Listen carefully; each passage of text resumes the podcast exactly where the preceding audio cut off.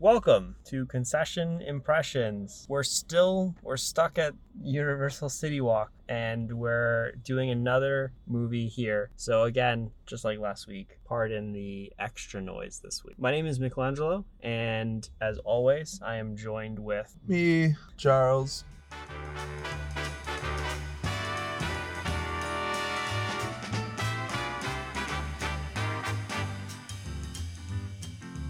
Nice. All right. See, already we're starting off on a better foot than last week. I feel like last week was just so jumbled and. Chaotic.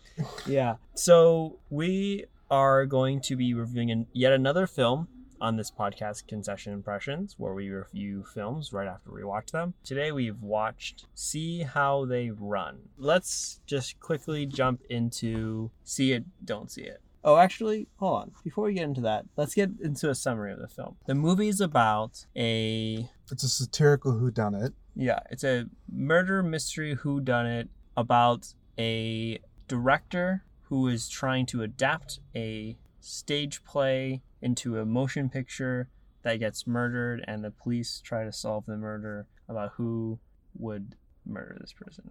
Who did it? Who done it? Specifically, they're trying to adapt The Mousetrap, Agatha Christie's. And I guess is it actually? an- I actually haven't read that one.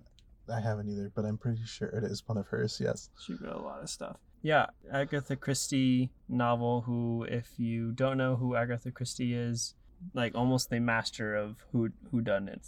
Yep. Yeah. Cool. So now, Chase, tell me, tell me, would you recommend someone to watch this film? Yeah, I thought it was a good time. I enjoyed it. There was a little bit of a like lull in the middle, but like overall solid film. Had some fun moments. Mm-hmm. Not like super memorable, especially like there are some great movies in the satirical whodunit category. Like Yeah. Murder by Death is what I was thinking of. Murder by Death is great. Clue is great. I mean, I guess sort of um, Knives Out is a satirical whodunit. That's pretty good too. Yeah, I completely agree. It's like a satirical movie who done it. I think it Mhm. did a good job. Uh, I mean, an okay job, and I don't think it's great by any means. I No, no, think no. it is fun, solid, enjoyable. I think it's because I'm comparing it to the last like three or four movies we watched, who I think have been pretty terrible films. I think this what is. are the last three or four movies we watched? uh, we, we watched Amsterdam, Uh huh. Don't Worry, Darling, Uh Invitation. Uh, Uh,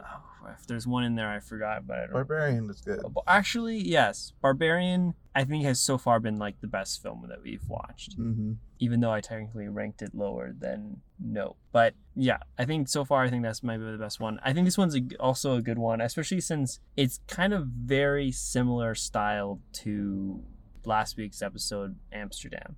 I I, would say, I like, think very aesthetically it has some similarities. Yeah, I feel like they both are like Wes Anderson inspired. Yeah, they're they're formalist. I think this is slightly more formalist than the last one. Formalist is like so there's kind of a scale between naturalism and the opposite of naturalism is formalism. Wes Anderson is like kind of up there with like the most formalist directors. Another example would be like Tim Burton and then anything in the German expressionism or early silent film days. All that where there's like a, a sheen of artifice. That's all formalism. And then Uh-huh. naturalism is like the opposite of that where it's uh naturalistic. Everything feels as real or s- sort of like a heightened reality at most. You have somebody like Spielberg who's like right in the middle. Gotcha. Okay. Cool. Well, to answer your, my question, actually, just realized I didn't say it. I would also recommend. I would say that this was a fun time. Yeah, I think if you want to go see a movie this week, go see this movie. Yeah. Although I will say that it's kind of um, a not a big release film. I feel like it's been out only for like a week or two, and I feel like the the amount of showings has is already really limited. Mhm. So I feel like by the time this comes out, which is gonna be Two weeks from two weeks from time of recording this, I feel like it's gonna have very little showings. But if I would say that if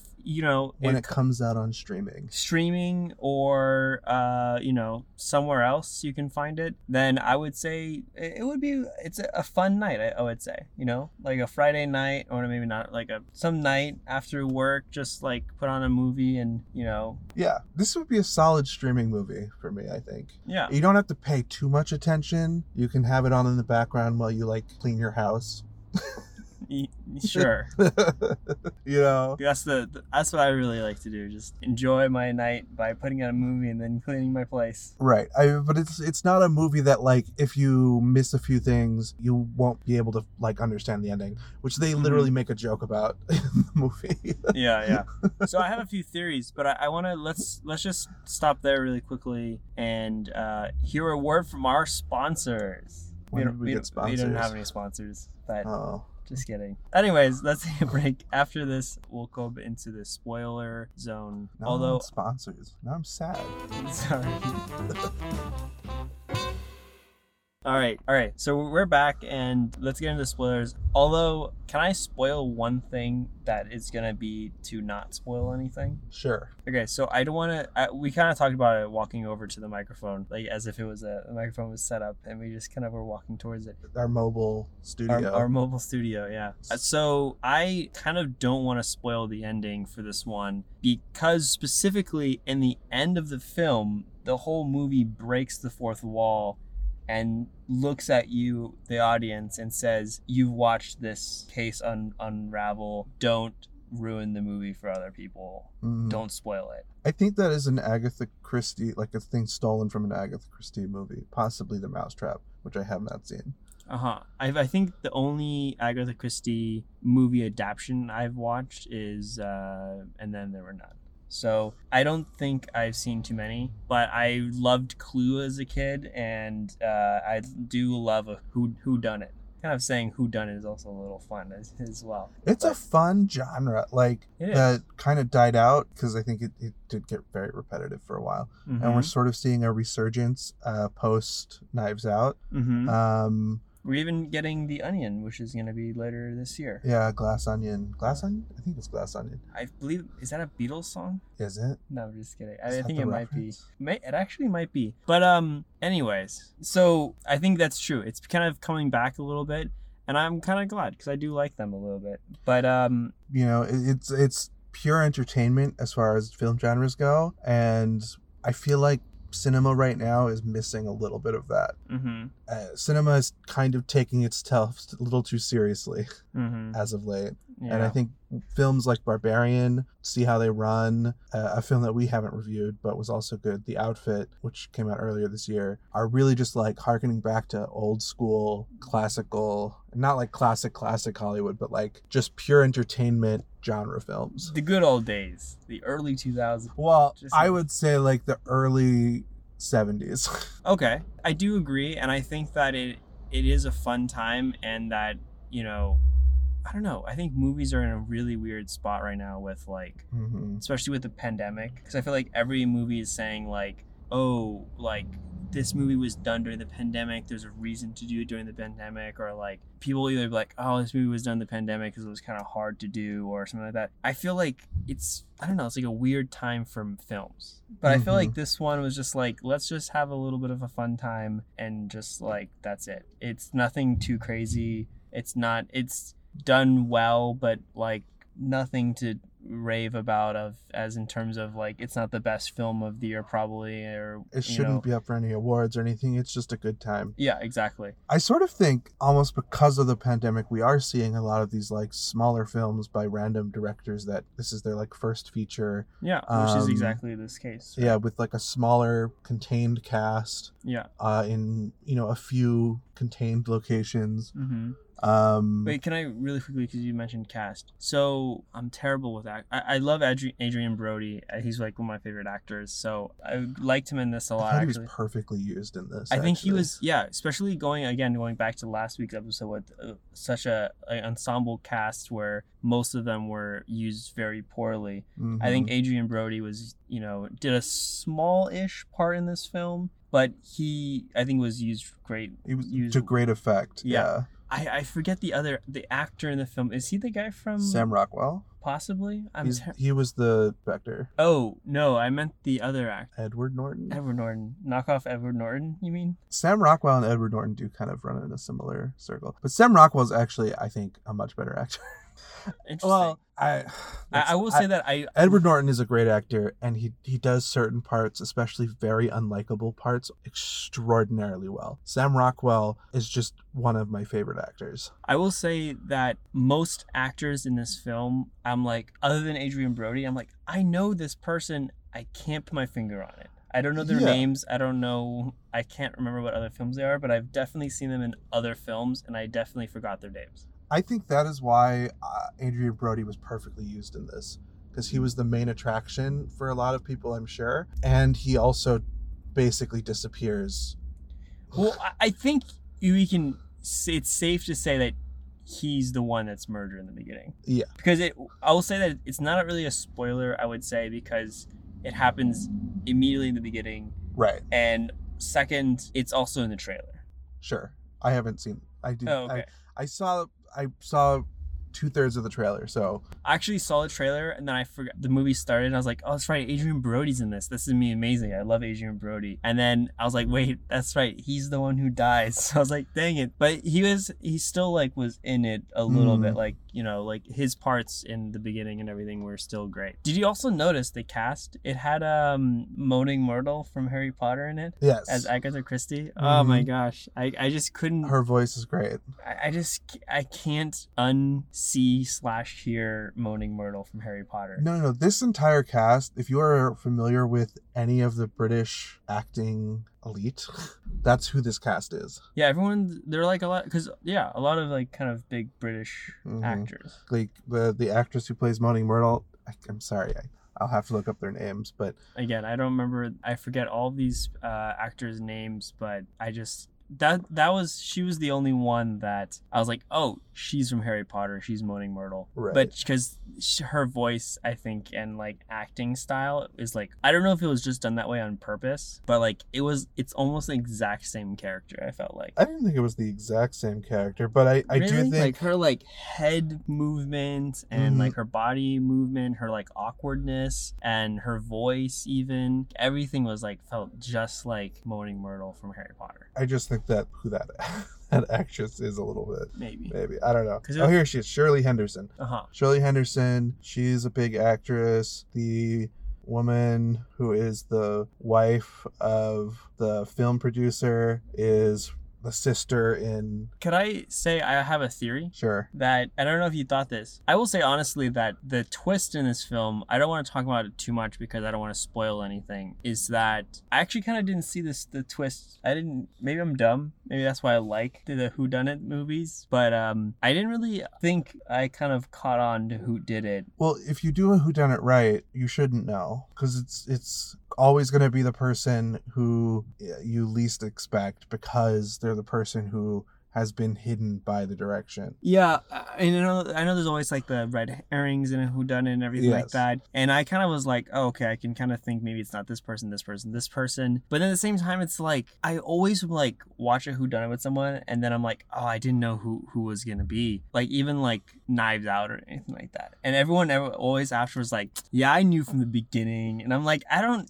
Are they lying to me or am I just like really I think they're probably lying. because I'm like I, I always like I don't I don't know like maybe I'm just too naive when I watch a movie that I'm just like oh I'm just gonna plug unplug my brain so I won't understand what's going on. There's no point in trying to guess. That's that's not the fun. The fun is not guessing. The fun is having these like magic tricks revealed along the way. Along the way, hmm you know, Yeah. So and also meeting all these great character actors and their weird, ridiculous characters. yeah, but one thing I I guess they kind of were joking about it, but do you think that this movie is the adaptation of the play? No, I thought that's what they were hinting at. That's a, that was the second twist ending is that actually this movie is Oh, I the see what you're saying. Could be. I mean, I suppose there's a reading of it that could be that way. Yeah, sure, That's how I read it. sure. That kind of made it a little better to me because I was like, that's kind of cool. The, ending was fun. I, I think the the best parts for me were the beginning, and the end, the end, and then the like first half of the middle section where they're interviewing everybody. yeah, there, like you said earlier, there is like a little bit of a, a lull in the middle. Yeah.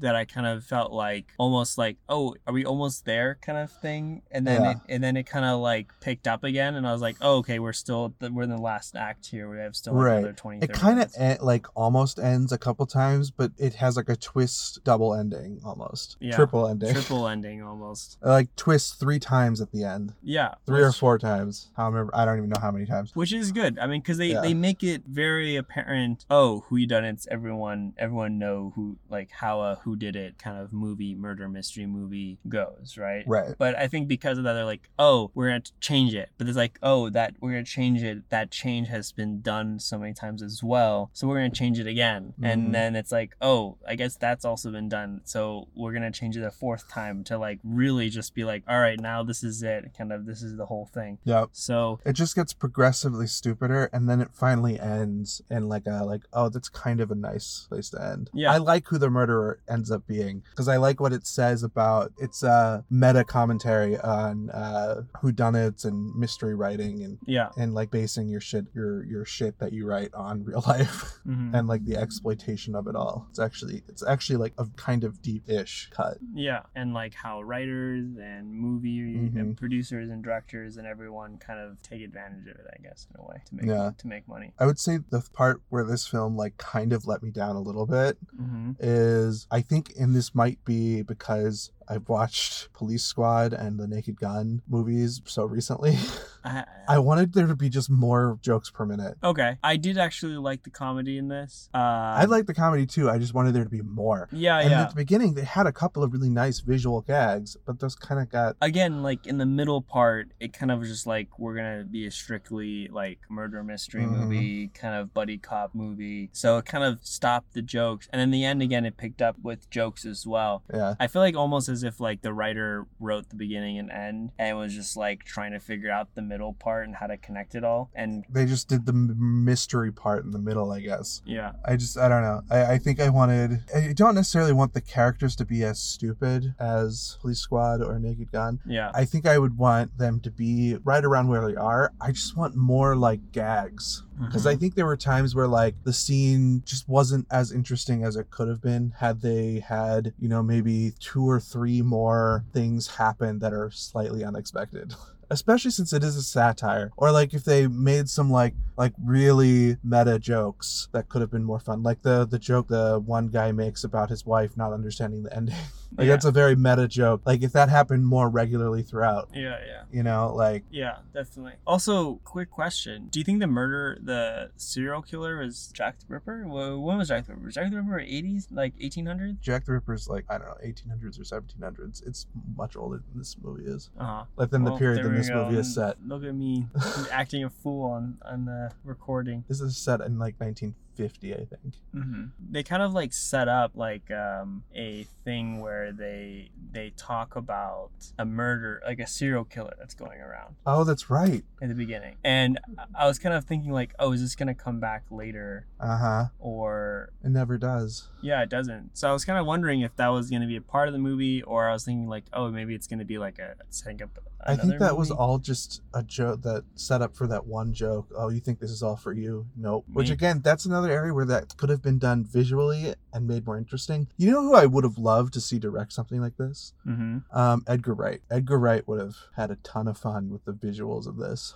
Yeah, I think like Edgar Wright, Wes Anderson. I think it kind of it's, it's totally up their alley of like little quirky, wacky kind of uh, murder mystery. I feel like the reason this feels so Wes Anderson-y is just because of Saoirse Ronan and Adrien Brody, though. I don't know, like the editing as style as well is very like Wes Anderson, and the the cinematography was kind of very like there were some Wes Anderson-y shots for sure. I'm not so sure on the editing, but I, I don't know editing as well as you, so I'll take your word for it. Well, like he uses a lot of like comic editing, I feel like, and then Mhm. also some of the like uh, split screens or different things. I feel like those are kind Those of split screens, yeah. those sure. felt like kind of Wes Anderson y. Mhm. Um, but yeah, I don't know. Just it kind of felt Wes Anderson influenced, like inspired by Wes Anderson Yeah. a a little bit. I think the visuals definitely were. And even some of the jokes, I feel like it felt somewhat along the lines of like the Grand Budapest Hotel. I could see that, yeah, for sure. even has like I think even the Grand Budapest Hotel has a scene where they're running around the hotel and they're all missing each other. I would say, or no, it might have not have been that one. It might have been uh, the French Dispatchers, that. But Mhm. one of his more recent films had like I would say a, a very similar scene where they're all running around the the movie theater and they're trying that to was a good that was a good like few shots and they're just like all missing each other just by like literal milliseconds. i wanted more of that yeah, like, like, just some like nice visual gags yeah, that was funny. That was good. Um, the other thing i thought very early on and maybe less so towards the end but very early on i was thinking like this movie should be shot in black and white it would look so great in black and white because the colors were not really doing much for me and i am colorblind but i could usually tell when there's like a color story going on and i don't think there really was much of a color story going on. It was just kind of vaguely colorful but like slightly desaturated when compared to something like wes anderson. And i kept thinking like oh these certain shots where they have the light like flooding in through the window this way would look so great in like a noir style. Yeah. But then it would be less Wes Anderson y, I suppose. hmm Yeah, I, I would say that the color correction it- was very safe in a lot of areas. Maybe Mhm. because this was the like somewhat directorial debut of this director, He's directed two TV shows, but he has one TV show that he like created, I think. And from my knowledge, from what you told me at least, this is like his first This is his feature, first feature. film. Yeah. So I want to say that maybe he's trying to play it safe. I think it was like still well directed and, and like Oh, well yeah. written, but I think it was Tom maybe a, George, I think was his name. was a little playing it a little safe. I would say nothing against it, but it's just you know I think it's just going. It's just kind of commenting on your color thing. I think If like this is your floor as a director, your first film, hmm if you keep, you know, going up and up, Yeah. it's great. yeah, good good for him or for them. Yeah. So yeah, cool. I have nothing really else to say because I, I don't want to say anything else. I will say that like we're kind of talking about a good chunk of this film because I feel like we The movie literally asked us not to spoil it. So yeah, so I think we we are obligated to not spoil the film. I would say just check it out and and and see it. It was it was a fun time, I would say. yeah. So I guess maybe we should just wrap it up then. We should give our give our we didn't even give in our our ranking yet. So Chase, tell me, tell me, what is your concession impression? Sure. My concession impression for this is popcorn. Nice. It's solid. I don't think it's like the most memorable or most amazing film ever, but I think it is a good time, serviceable. Yeah. Definitely entertaining. I would say too. I actually almost said earlier, "Oh, this would be a perfect film to watch at home and to have some popcorn." And I was gonna say like, "Oh, maybe that would be like kind of spoiling how I felt about what concession I would choose for this." But yeah, I would also agree that I think it's also a popcorn flick. Yeah. Like I said, popcorn is a good review, but it's not the best. I think it's it's good film, but like we said several times in this episode, I think it's not super amazing, but it's at least worth one watch. Yeah, definitely. Cool. Well, I think that's it. It's kind of getting a little louder and louder over here because everyone's going home from Universal Studios. But maybe that's a, a sign to just end it there. Alrighty. Okay. On that note, we'll see y'all on the next episode. We uh, have a spooky episode coming up. Yep. Yeah. Spooky, spooky. So we'll see you then. Bye, everyone.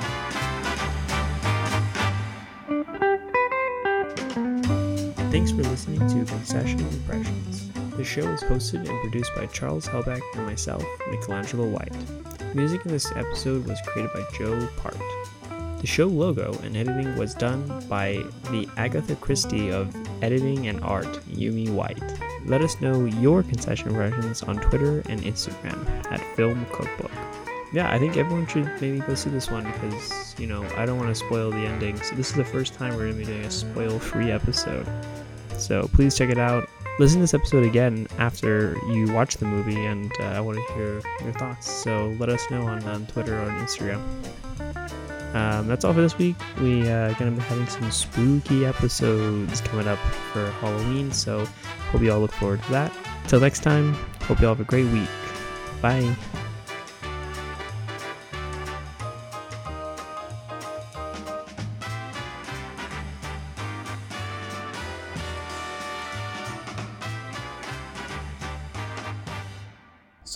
One thing I I, I want to say Okay. about 20 minutes into the film, I did feel like the Adrien Brody character was me, and then I was like, oh my god, someday I'm gonna get murdered for being just like an asshole director type, like a vaguely asshole director type. Wow, everyone, yeah, just you sound like the director from uh, Amsterdam. Just calling, oh yeah, I'm like I'm, I'm Um, like Adrien Brody. I don't say I'm not saying I'm like Adrien Brody. I'm saying Adrien Brody's character as this like douchey American film director who has a lot of opinions about everyone else's stuff Uh huh. is me, Gotcha. unfortunately. Well, let's hope you don't get murdered, Chase. But I think you'll be fine for now. Yeah. I hope this is not like my uh, Your confession. confession. Your confession impression. yeah, exactly. Bye. Bye.